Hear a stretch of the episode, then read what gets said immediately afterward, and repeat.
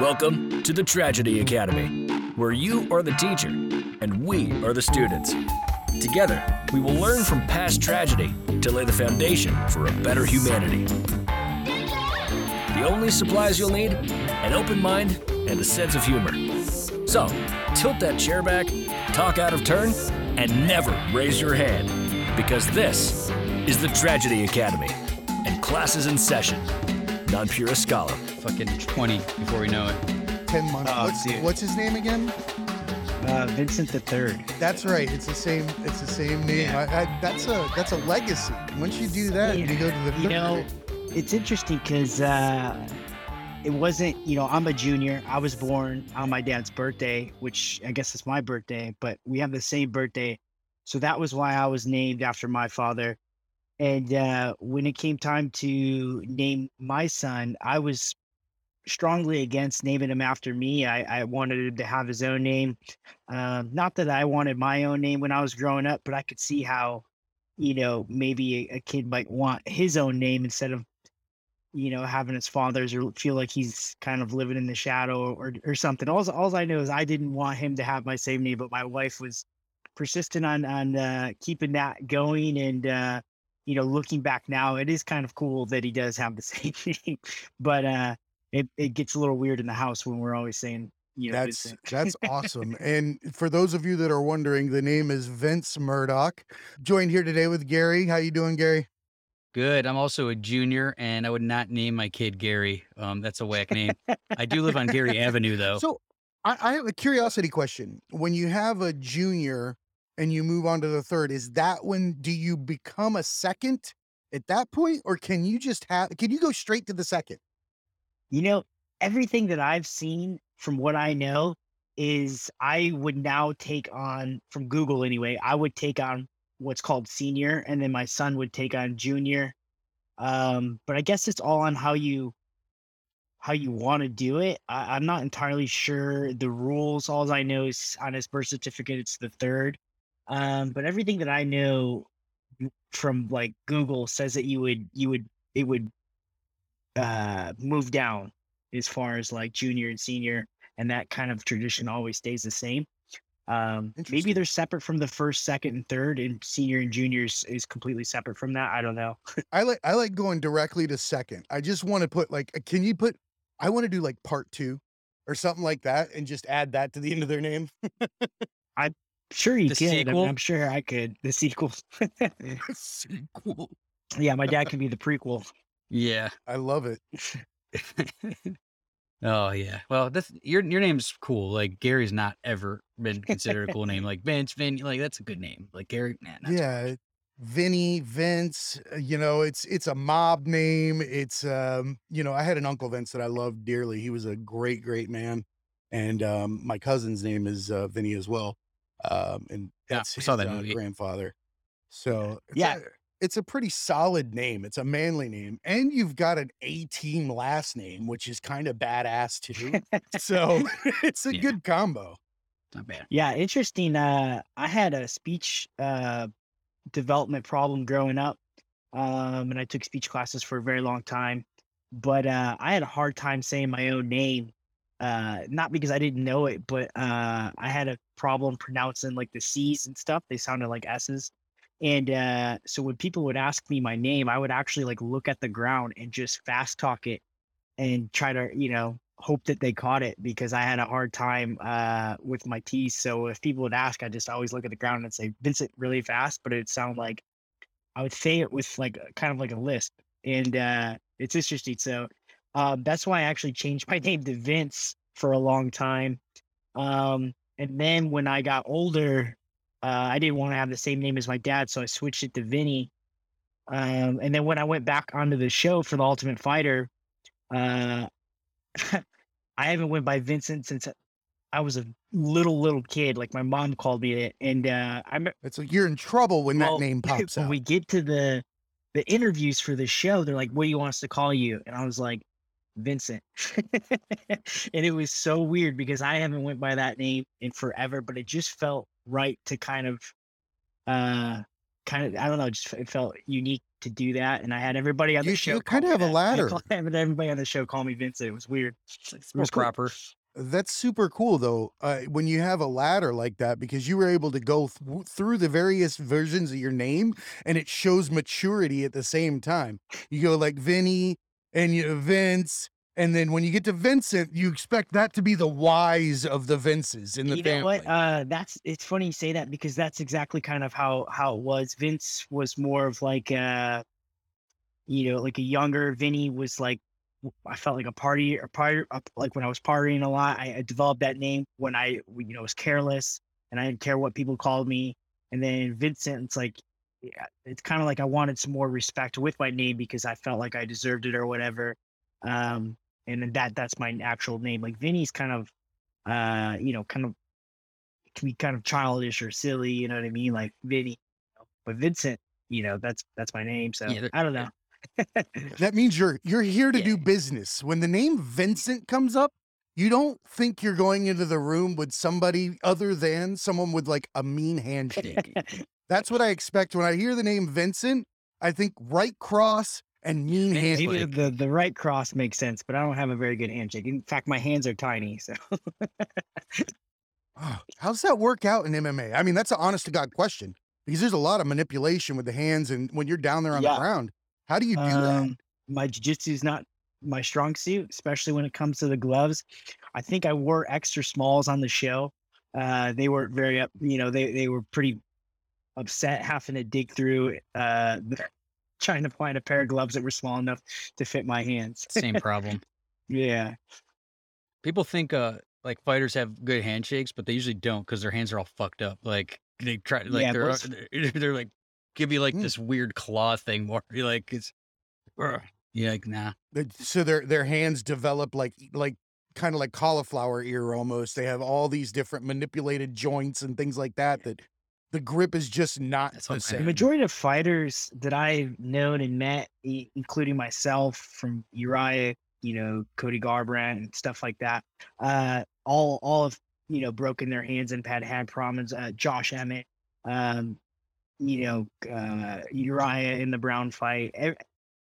Now that I think about it, I don't know many fighters that do a big squeeze. I think it's kind of like past that point. Once you enter this life, it's like, it's more of like a knuckle bump that we would do now.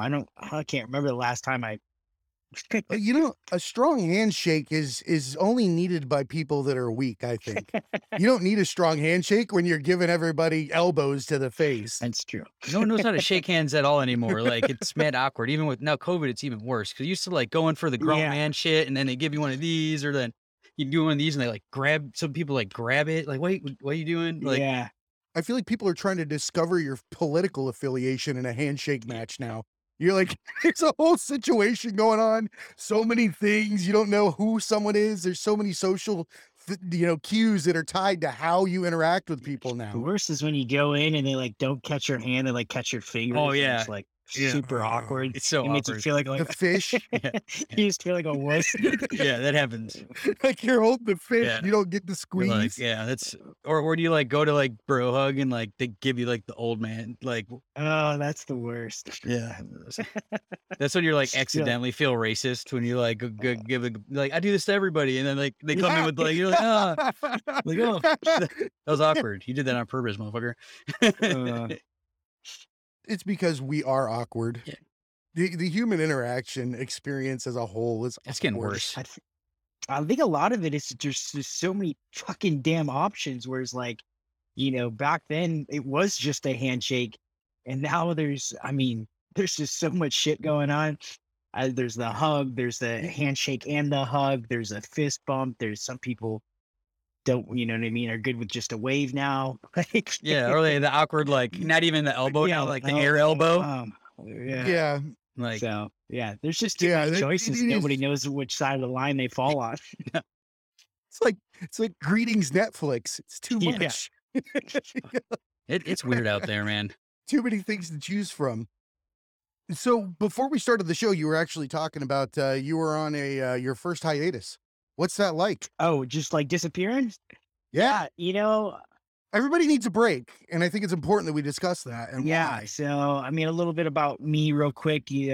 Just a series of trials and error trying to get to the UFC. I finally get to the UFC, and I was diagnosed with a brain disease called Moyamoya, and just, you know, even before that was just always this massive battle to, you know, get to the show. They pulled me the day before the fight, said, you got a brain disease. You're probably not going to live very long. You know, you should be dead, or you should have suffered. No, you know, who says that to somebody? They shouldn't say that. Well, they said it more like, do you need to make that prediction for me? They said it more along the lines like, we don't understand, or we don't know how your body's compensating, and it shouldn't be compensating. So theoretically, he put it nicely, to be honest, but. So then after that, you know, I was a candidate for emergency brain surgery because it was completely closed. The artery in my brain was completely closed at the time. I get that fixed. I go through the whole recovery process. I'm busting my ass to make this massive comeback and recovery, and you know, just another hurdle to climb. And, you know, I wanted to fight within 1 year of having brain surgery. Sounds silly, but it was a massive milestone for me, or goal that I thought was, you know, would be really cool.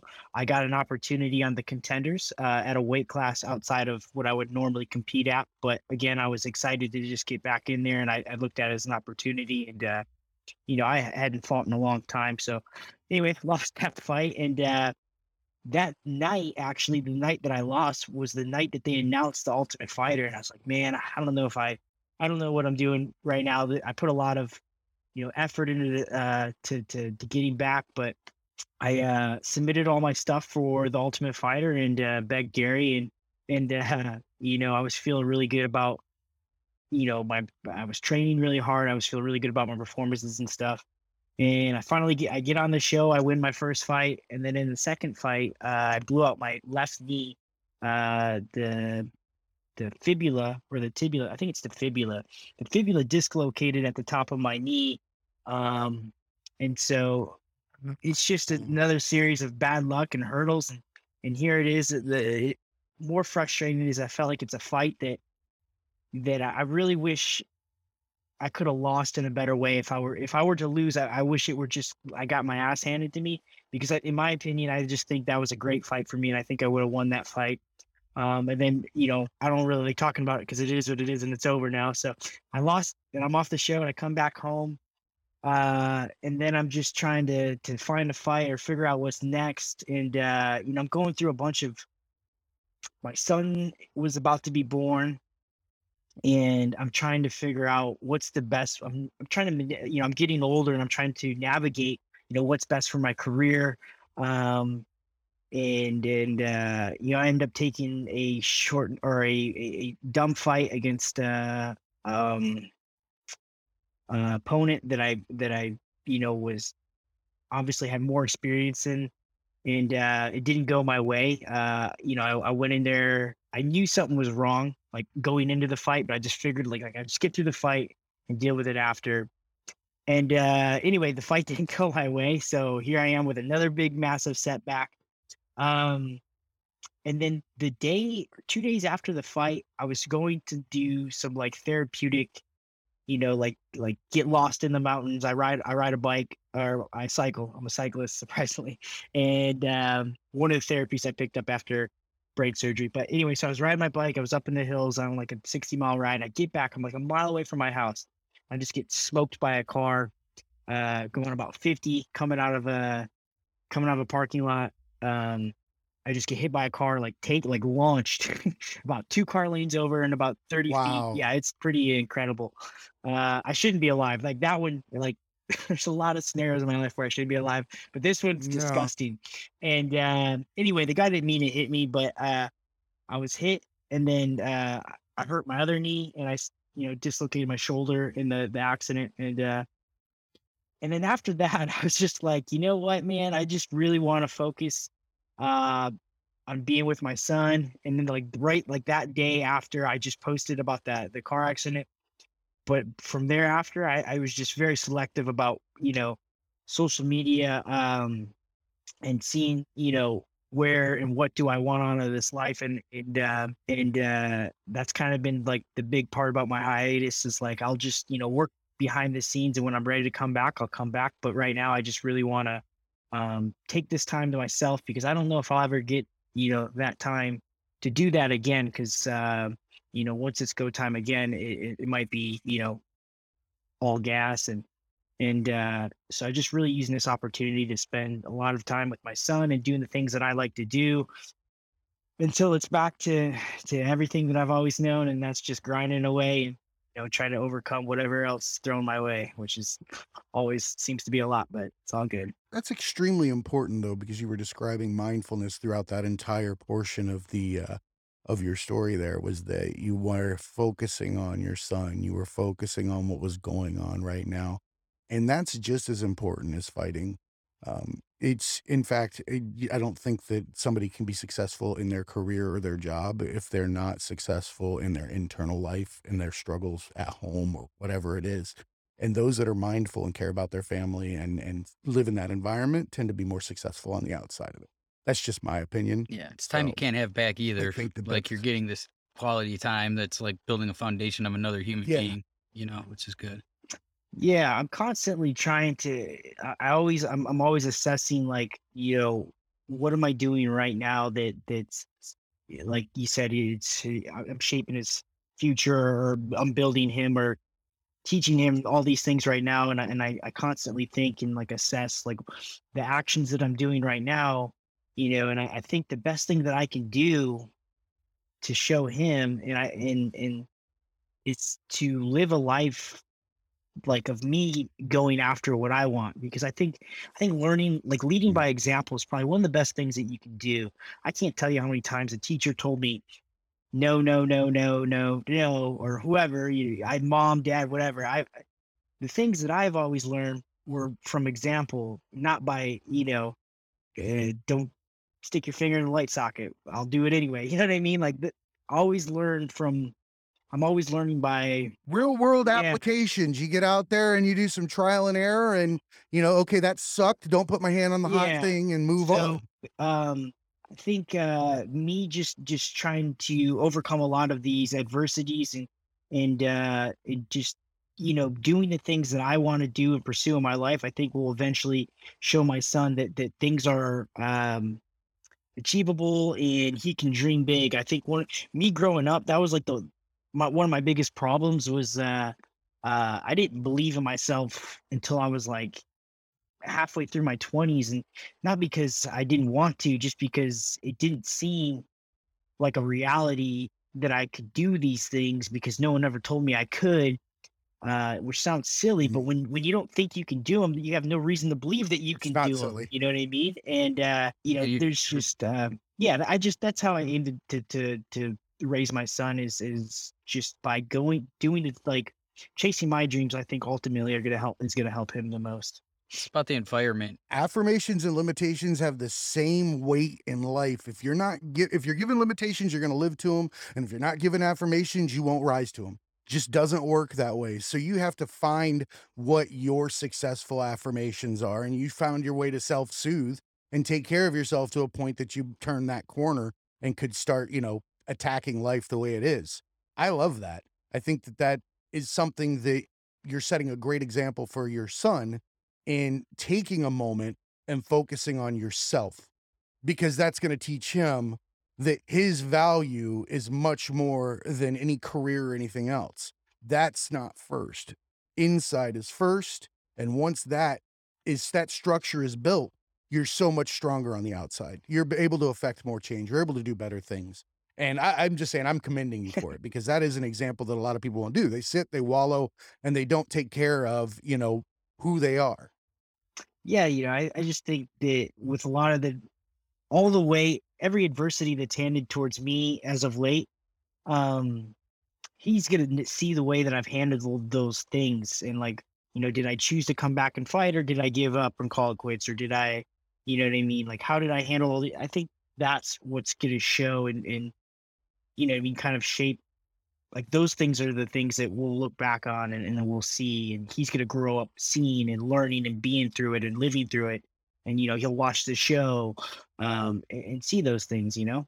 And just going for it, you know, like we grew up in a similar environment and there's not a lot of like people around that are making shit, you know, of themselves. Like, you know, it's like you got assistant manager at the factory. Like that was like a big deal, you know, that's like you're killing it, you know, or you like, you know, bro, you're rich where I come from. If you were the assistant manager of any, like, you know, it's like a lot of, you know, cold poverty and, you know, jail is like when are you going to go to jail? Like, well, I just, everyone goes, you know, it's like graduation, like, you know, big, like people like would celebrate that shit when you got back out, you know, oh, you know, hey, did you know that one guard was in there? Oh, fucking bologna sandwich was fucking gross, huh? Like, you know, it's like, yeah, not a lot of people are like, oh man, you could fucking kill that shit. Like, go fucking be a whatever, you know, like just seeing you go for it is a good example for him. Like, I guess that's what I'm trying to say. Cause I grew up in, you know, Michigan and, you know, most of my older generation or the people before me grew up working in the car factories. And even when I graduated high school, I had 3 MIPs and I was in and out of trouble with the law and stuff. And, you know, I remember when I met Darren Cruickshank, who was also on The Ultimate Fighter many seasons before me, you know, and I was living with him. And even then it took, you know, that guy had to struggle to get me to believe in myself. He was constantly just telling me, he's like, man, you can do whatever you want. Like he's the most careless. Yeah, he's a character. But he was always telling me. It's amazing what our mind will do. You know, he's the one that kind of really pushed me into this part of my life. And, you know, back then I was just fighting to kind of stay out of trouble. You know, I was, you know, my 3 best friends, one of them's passed away now, were all in jail. And my dad calls me up because he's also in jail and who also has the same name as me. And my dad's on the phone with me and he's like, you're never going to guess who's in here. And I was like, no, I'm not. So anyway, my buddy takes the phone. No, I'm like, not. I'm not playing this game. I've played this game. So it's my buddy. His name's Ruben, and he was like, hey, dude, it's like you're in here, except you're not. Like we got your dad, but it's like you're here. You know what I mean? And he's like, so it was like all 4, like you know, it was all 3 of my best friends, and my dad is he subbed in for me basically, but. You know, that was just the kind of the reality of like, you know, kind of, I don't want to say that's where I was headed, but that was the crowd that I was, you know, a part of at the time. And, you're preaching to the choir. Yeah. All of my friends were arrested immediately after I joined the army. They were all like drugs and everything in between. And they've been in and out ever since. Friends, you know, family members, whatever they are, all of them in and out of the system. It's it takes a lot to break that cycle. Yeah, it. I mean, mine was kind of on accident, but yeah, and you know, if it hadn't been for guys like Cruickshank, you know, who knows where the cycle had been. But I think a lot of what stood out the most was how he lived. Like again, Darren showed me the most by the way he lives his life, not the things. You know what I mean? Like he showed me that I could go after things, and if you put in the work, you know, things are. You can accomplish a lot. And even now, like watching him be a father, he seems like he's so good at it. I aim to be a better father. So guys like that and Uriah and like people that I really look up to, it's not so much the things they tell me, it's how they live their lives that I think says the most. And, you know, I kind of want to be the same way. I think that just says a lot. Yeah, I agree. Like example's always better. You know, because people are telling you to do something and they're not doing it themselves. It's like hard to really, you know, believe that shit. You know, it's like you got to see. It's just hard to sometimes. Grasp. Yeah, exactly. It's like when you see something, you can see something. But sometimes when people. Yeah. What is it? Those that can't do teach or tell you what to do. And they, you know, when they can't do the actual action themselves. Yeah. It's like, I don't need to see people being successful all the time because you're going to fail. But like seeing people go for it. Like, that's what motivates me. Like, you got to be willing to, like, eat shit, you know? Yeah, well, that's the thing. Most successful people, I mean, you look at, like, The Rock or, like, any of those guys, the most successful people have failed many, many, many, many times. They probably fell down 10 times to win one time. I mean, I don't know. I've just you know, I've learned a lot about like some of the most successful people. I mean, Michael Jordan, like whoever's life that you're looking at is full of adversity and losses, and you know, that's kind of what it takes. It's all how you define failure. Ah, sure, to a degree. I mean, you look at some of the best fighters. If you love what you're doing, you're not failing at it if you're failing at it, because you're just constantly honing what you love. Yeah, absolutely. I mean, I agree. It's like fighting's tough because it's like there's a wins and losses. So like, if you're not winning, it's fun to lose. You know. Yeah.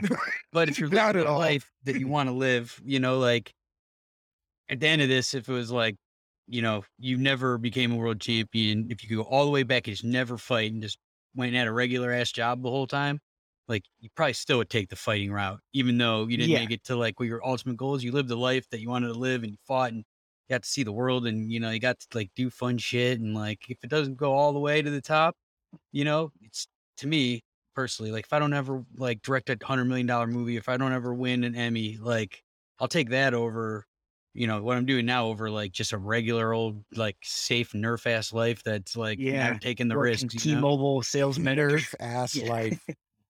Nerf ass life. That sounds like a t-shirt, man. I'm going to look at it. I mean, part of what makes everything so good is, and it sounds silly, but is like kind of the route, the journey, you know what I mean? Like that's like kind of what it is about, you know what I mean? Like fighting is great, but that's only a small moment. Like it's the gym, it's the training, it's the lifestyle. Like that's part of, you know, it is that, you know, the whole, the bigger, you know, piece of the pie is living it. Not that end goal of getting the hand race. I mean, that's a fucking 15-second thing. Well, yeah. Cause then you're just right onto the next one anyway, win or lose, you know?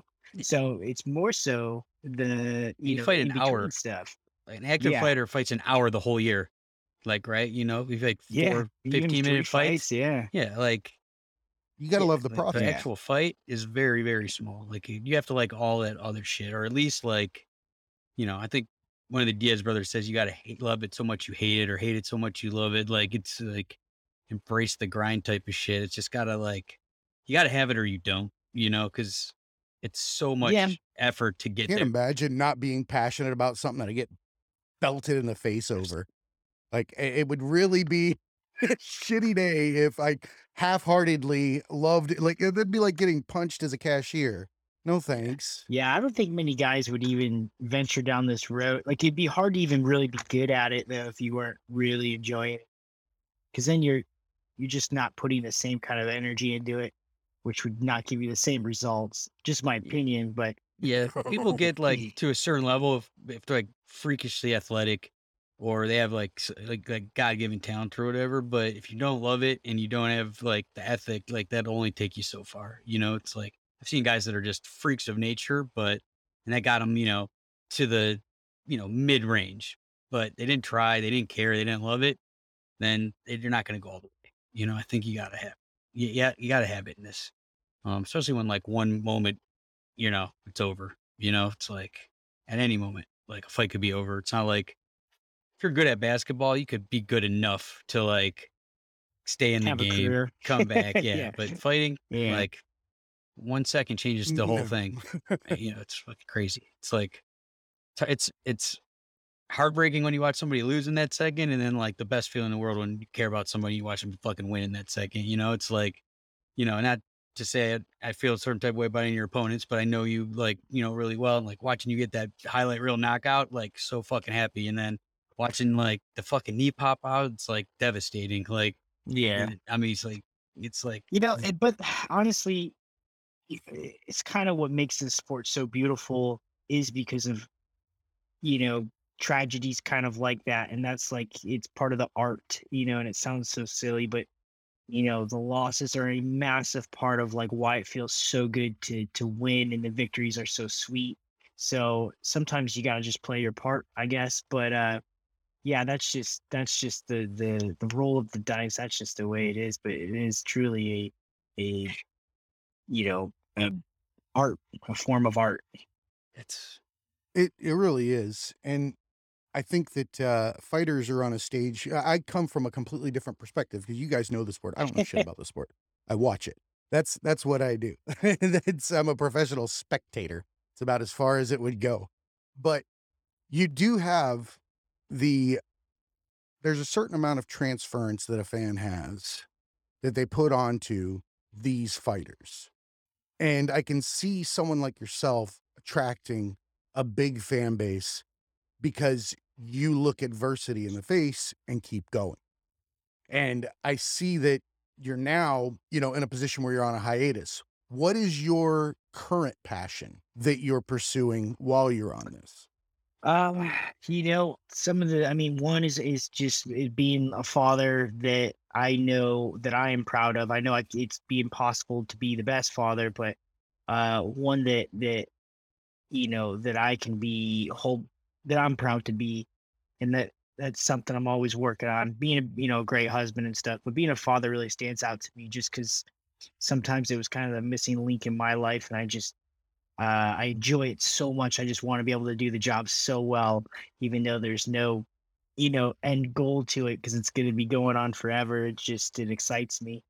And the other part would just be really trying to, when I want to come back to fighting, but I want to make sure I do it different than I have before, in a way that's not reinvented, but I can kind of really find, like we're speaking about, the love for it again. Like I absolutely love it's not that I love fighting, I love competing. Like I can't say that enough. I absolutely love the idea of going out there and just testing my ability against another's ability. And a lot of the mindset is just, I don't think I'd feel like I'm hard to beat just because I've worked so hard to be there.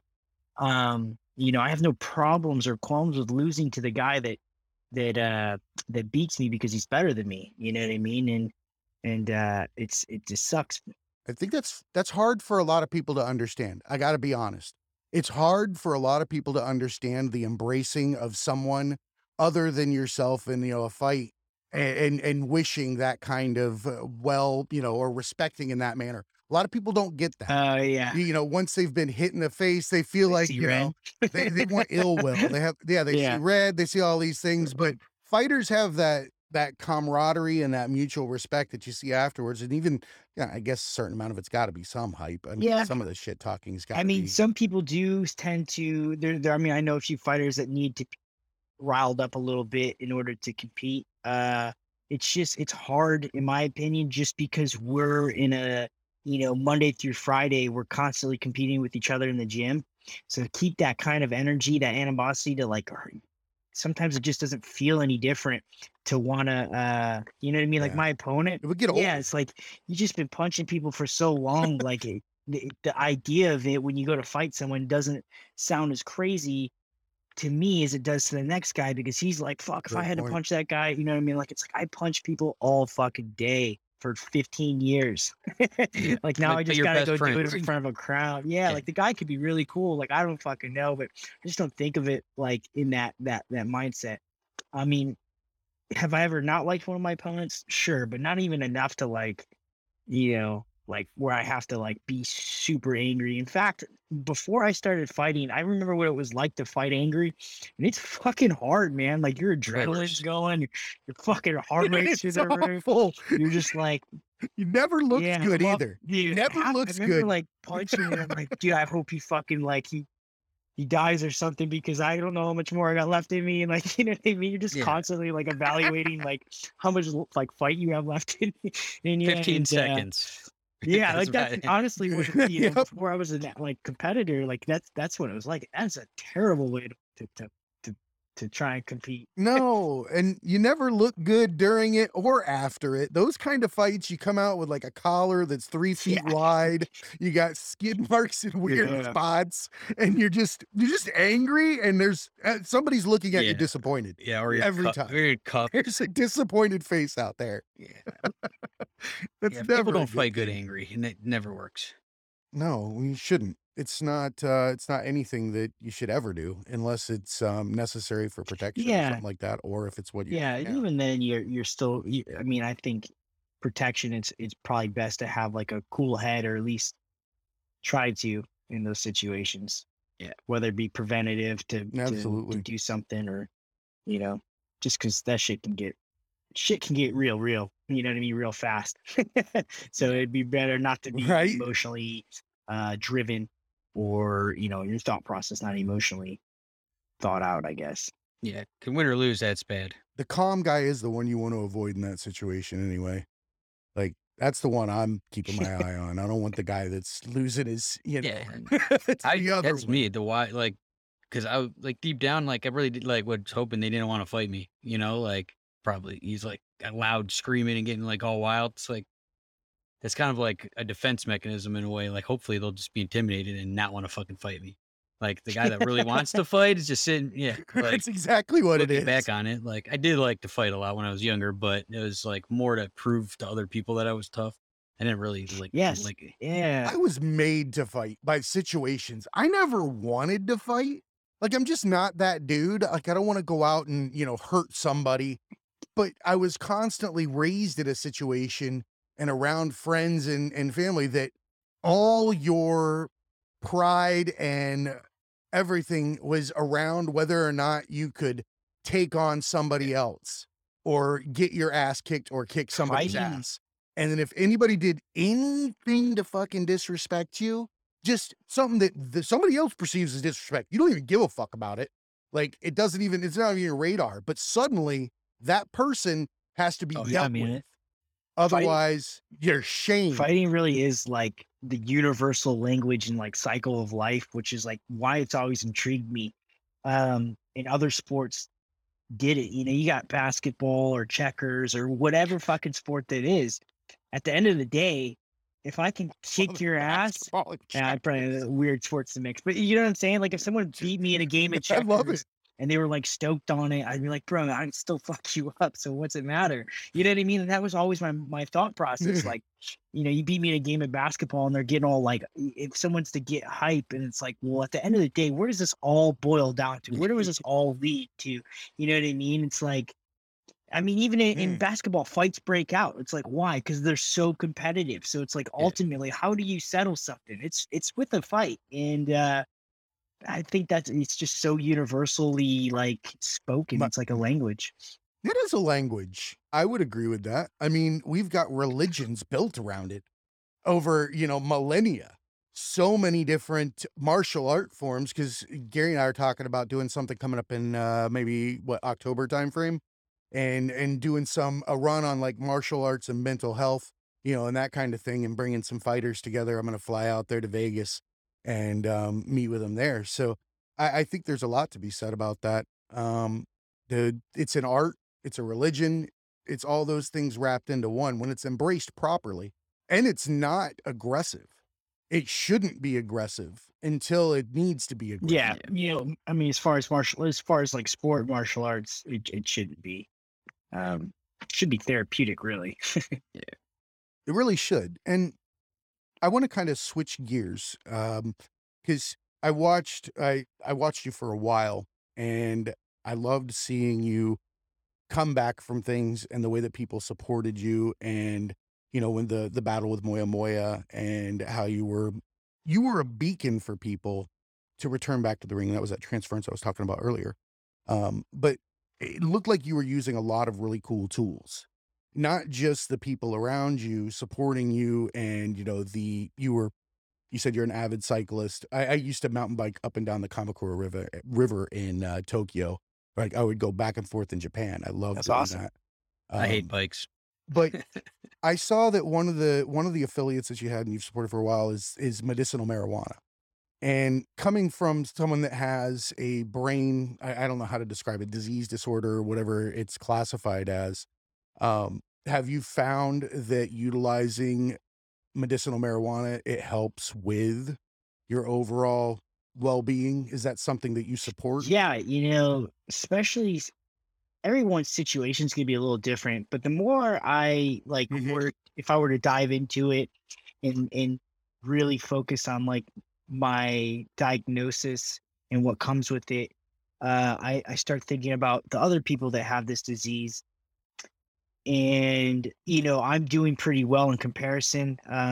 We lose, you know, someone from this disease pretty regularly, or more often than I care to admit. And it's always really sad when you see it. I belong to a group and a community that we all keep in touch. And, a lot of them that have suffered the stroke,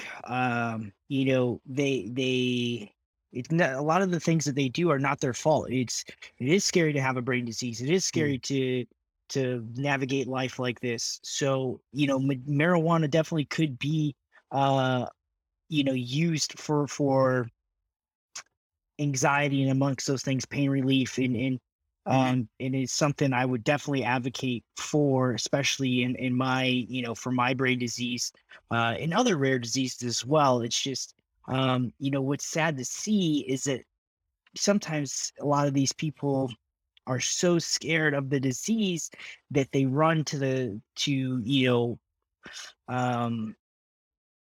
I'm not a huge fan of the big pharma versus. I guess is what I'm trying to say. And they'll take the pill. Yeah, no, I'm with you. Next thing they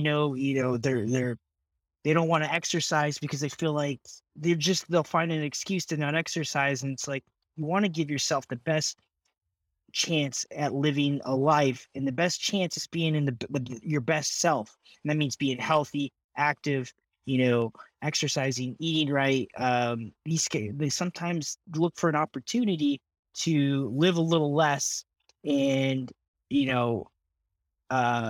ultimately it hurts them because now they're not giving their body the best chances of fighting the disease day by day, or not a strong platform to fight. It's like a waste of time. I advocate for it as well. I believe that there's a reason that we utilize it, or it should be utilized. I mean, we have the endocannabinoid system within our entire body. We're designed to intake it. And I had a psychiatrist or psychologist tell me one time what medicine actually is. Because I hear what you're saying. Big Pharma does scare me. It should. Too, and they stuff all these pills down your neck. But one of the things that was described to me was that pills serve a purpose only for a period of time when it comes to mental health. I know you weren't specifically talking about that, but I like to bring it up because you said anxiety and that kind of thing, and that pills like your antidepressants and your SSRIs or whatever the hell, somebody would go on, they are good for a certain amount of time, and they're only to give you a baseline so that you can address the actual problem that's causing the need for it. That's how it was described to me. And that makes more sense to me than just handing me a bucket of pills with no expiration date. When given, there should be directions like what's the therapeutic, way out of this situation. It should come with like exercise, like these are the things you'd be doing, not like to the pharmacy, take 2 of these, we'll up your dose in 6 months or whatever it is. Like, that's like the cancer of America, in my opinion, and it's sad to see. And it's, I'll always advocate for other things. Natural. Honestly, marijuana has been great to me. Psilocybin has been my main focus since the brain surgery. Something I'm incredibly passionate. Really, I'd love to talk about that at some point. I've never, ever, ever tried, and it's something that's been on my radar. I believe in a lot of these different modicums of relief that we utilize, like, ayahuasca, psilocybin, cannabis. These are all naturally occurring elements within the earth. And there's a reason. The earth doesn't make mistakes. We've seen it a million trillion times over. It's talking to us. And if these are the things that provide us the relief and the escape from the insanity that is the human condition, we should be fucking doing it responsibly, but doing it and finding out. The onus is on us to figure out what is going to break this fucking human condition. And that is one of them. My wife never done a drug in her life. She would stuff weed down my neck every chance she got. She's like, no, you need to go smoke something, because she knows that it has a positive impact on me. That it calms me down, that it makes me, it gives me more concentration, fucking great music, things like that. So I appreciate your advocacy for it, because it gives people that have that fear of the social stigma that's been given to drugs like that. It gives them a voice and an opportunity to exercise, their rights. Yeah. Their abilities to have that comfortable life that everybody else has. That's the biggest battle that we're going to constantly have to keep trying to overcome. It's so interesting. It's like, you'll have to fight the stigma of marijuana that was, developed in the 60s or whatever, yet you'll we keep when is the stigma of big pharma, like when do people start to figure out that you know these medicines and these prescriptions are doing more damage than they even realize? I mean, they don't even know. Alcohol. Alcohol is terrible for you, man. Like, God, alcohol is the worst. Just, everybody drinks, you know. It's like not looked at as a bad thing at all. It's like a lot of it is the education, though. It is. Well, it's marketing and education. We don't go to school to tell you how bad alcohol is. If you really want to know how bad it is, you'd have to really search for it yourself. You know, same thing or look at anybody that drinks a lot. These foods. Yeah, but even then, you don't wow, maybe he just drinks too much, or it wouldn't happen to me. It just happens to him. It's $1 trillion of marketing throughout the years and making it cool and the hot thing. You know, it's a show, a social. You know, I'd tell you at least 90% or 70% of my friends or people that I know that drink don't really think it's that bad for you, though. They just it's such a social thing. They don't realize that it's so terrible. No, they do. You know what I mean? Yeah, they do. They know. That's why they're saying that. You don't walk around saying something is safe if it doesn't need to be called out or you're not partially believing without it. I know that we see it on the outside, but if you got to say smoking is good for you or it's not that bad every time you have a cigarette, it's probably bad. I mean, I drank for years, and sometimes I actually I'm 2 years sober back in February. I'm really proud of it. And I only quit because it was part of the recovery from the brain surgery. And I wanted to see if I could even do it. It had nothing to do with I thought alcohol was bad. I was just well, my fucking dad drank his life away. Let's see if I can just take 6 months. And then it took doing that to show me how much I fucking drank and how much I relied on it, and then observing, just seeing that everybody's waiting for the weekend, everybody's going to the bar, let's grab some drinks, and I'm just in here thinking this would have been me, every time an opportunity, I'm this would have been me, and it's it took me to quit drinking to see how bad drinking really was versus something happening to me. It was my coping mechanism. For a lot of years, it was my coping mechanism. And then, bad. The thing is, you didn't know any. Most people don't know any better. It's what they see. It's how they knew. It's how they grew up. They know it for. It's unfortunate. I've been 6 years. I don't think I've had a drink in 6 years because nothing ever good came from a drink. I never woke up the next day and said that was a good idea. So, what's the definition of insanity? It's doing the same thing over and over again. And I've never come closer to dying on anything other than alcohol. I've never, all of the bad decisions in my life have been somewhere. I'd like to introduce you to angel dust. There've not been anything but that. Angel dust. What? Holy shit! Who jumps like that, man? You went from Budweiser to heroin in random shit to catch. Yeah, he did. He got cocaine earlier. I was told once by a friend that I should never, ever, ever, ever try cocaine, because I would likely explode. Yeah, but it's people that are now. People that are mad hyper, do coke, and they're. It's the opposite, how people do Ritalin. Yeah, it's Adderall, zero in. Yeah, it's . But yeah, I mean, maybe I should. Dude, trust me, it's not no. It's the thing. I mean, cocaine is there. You just. I'm not going to say did I do it or not or whatever, that's whatever. But just the amount of drugs that aren't as pure when you're getting them from these days, I wouldn't trust anything of that sense, especially with all, what's the fentanyl, the big one, fentanyl. It's scary, man. I wouldn't touch a street drug. No. Ever. I'll try them out. No, hell no. Yeah. No, because everybody thinks they're a amateur chemist look at that shit. Google makes everybody think that they're fucking Breaking Bad or some shit, and they're out there just. Didn't they have a whole bunch of people got hurt really bad when they started cutting cannabis oil with vitamin E or whatever it was, making those those cartridges, those off-market vapes. Yeah, those cartridges that were cut with vitamin E. The vitamin insurance. Fine. Oh, yeah, yeah. No, not to inhale, chief. Fuck. I think.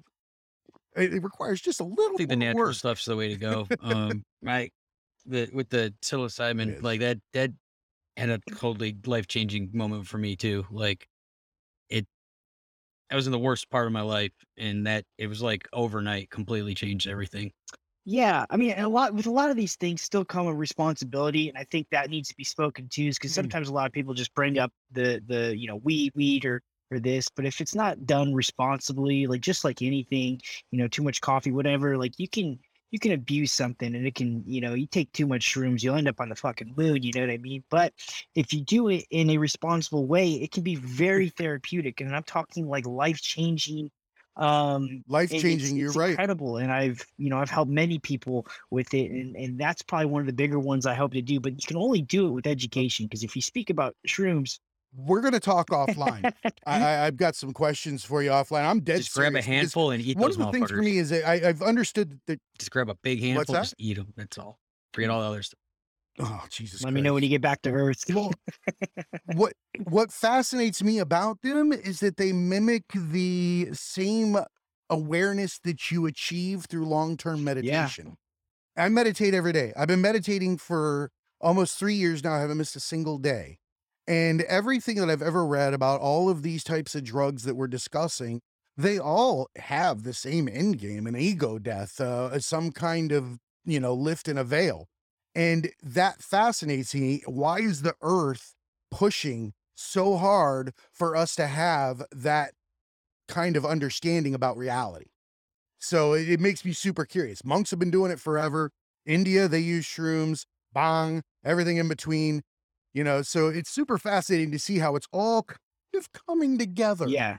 It's meshing. It's pretty incredible, man. I can't, say it enough how beneficial it's been for me, just becoming a better person and kind of learning more about myself, but again, it comes with a great responsibility, and I think education is probably, when I speak about it, I can't speak about it without trying to educate that I would only use this in a more therapeutic sense, whereas it's also been known as like a weekend party thing, and that's just not what I don't see a need for that. Yeah, no, I mean, I don't. I'm just saying, like, if it's the best way to go about it right now in today's, world, I guess, would help educate, I think that's how we're going to reach the most people with it, and try and lift, again, like a stigma, like marijuana has, because most people associate shrooms as, something the hippies did and went to Woodstock with, so...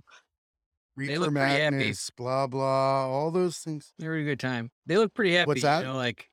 Probably, it's not the best thing to overuse these types of things, but like for the most part, you don't see upset hippies or angry or, it's like very, very true. Woodstock was a hoop, if I recall.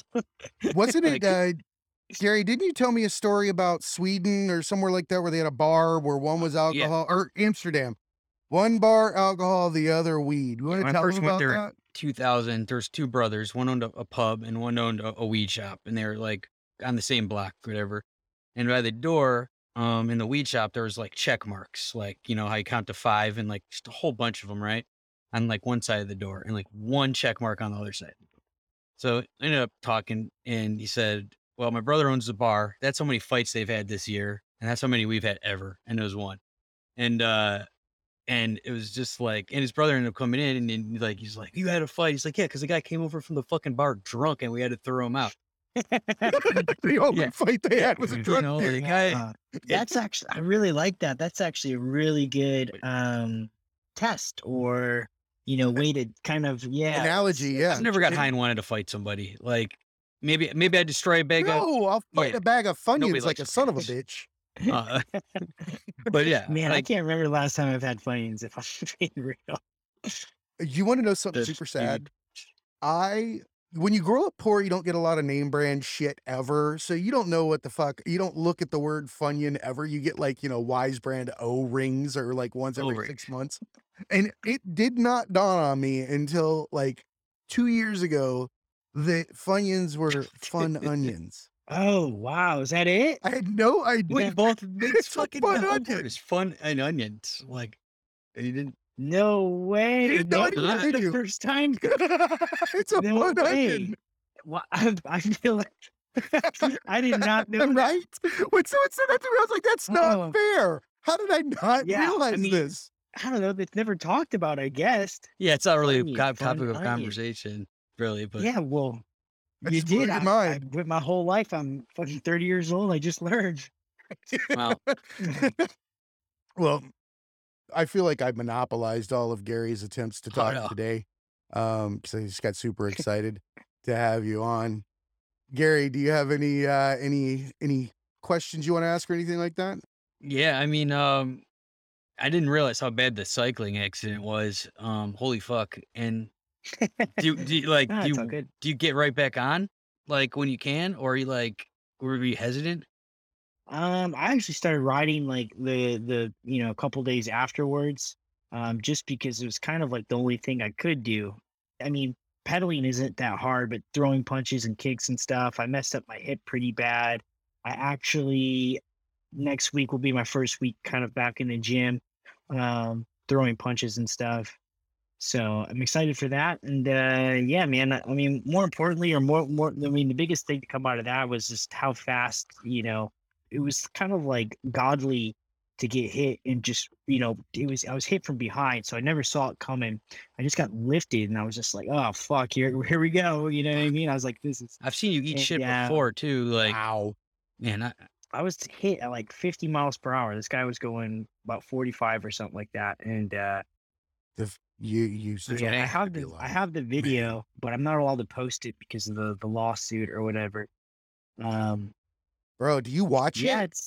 See, that's something fighters can do. Yeah, after this. Like, I don't think I could see myself not in control of myself, possibly dying.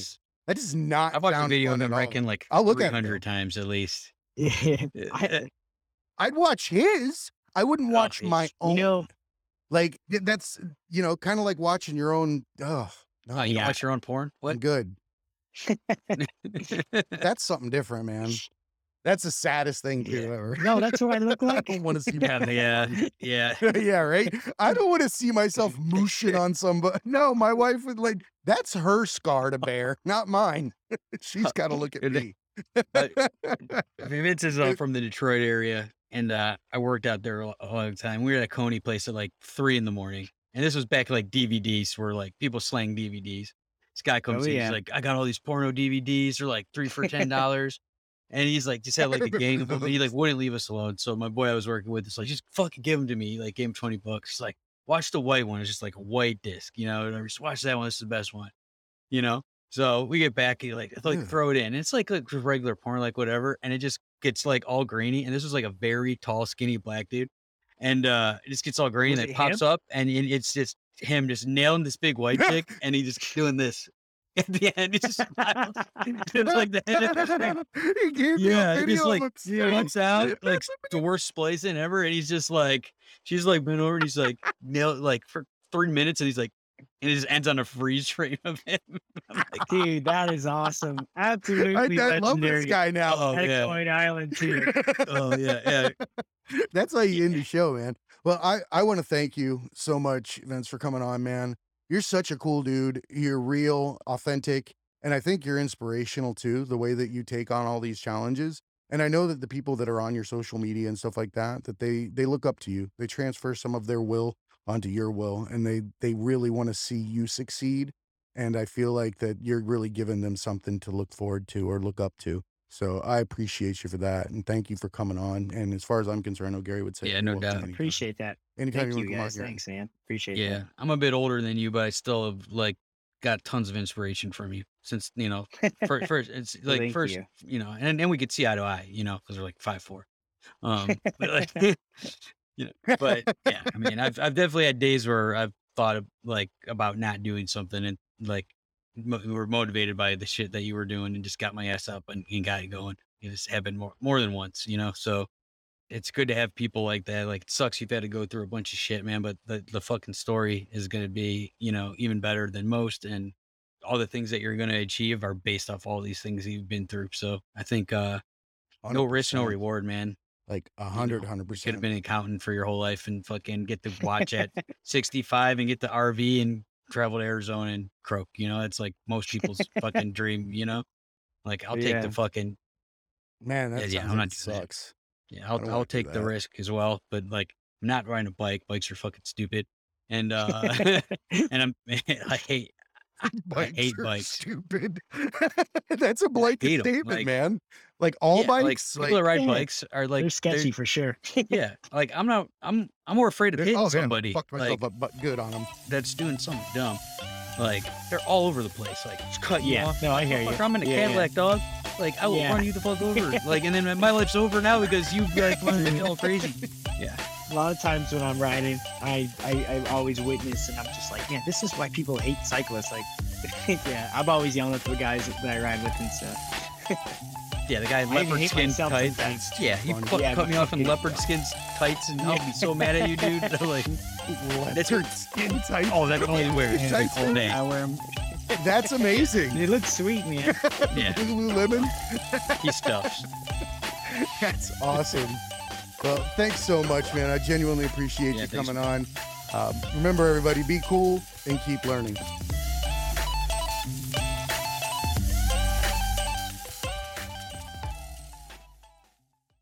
What's up, academics? This is Jay. I'm here to talk to you about Into the AM. This is a clothing and apparel company that I came across last year that has the absolute coolest designs. And the reason why I was attracted to it is because I grew up without a lot of money, like many others, and had to shop on that outlet rack with the irregular items. Things like the fly was over 4 inches to the left, or the right sleeve would be twice the size of the left. It looked like I was growing horizontally. Like, it's okay, honey, you'll grow into your left arm. So you really don't get a chance to express yourself the way that you want to. You go into life, you start putting on suits, you start putting on uniforms, and you realize you'd never had a chance to truly express yourself. Enter Into the AM, a team of artists and creators who share a common vision. They see clothing as a canvas to express what drives you. Since 2012, they've developed premium apparel that elevates self-expression and provides unparalleled comfort for wherever your passions take you. Into the AM's passion for change is the driving force behind their brand. They remain committed to creating products that inspire and promote self-expression by partnering with like-minded organizations focused on giving back to communities in need. Last year, they donated 1% of all revenue from their graphic tees collection to the Art of Elysium charity. The Art of Elysium is an artist organization built on the idea that through service, art becomes a catalyst for social change. For over 24 years, the Art of Elysium has paired volunteer artists with communities to support individuals in the midst of difficult emotional life changes. They currently offer 110 community programs per month, serving over 30,000 individuals per year. The only permanent thing in life is change. Supporting charities dedicated to helping those going through these changes, trials, and tribulations require a never-ending commitment.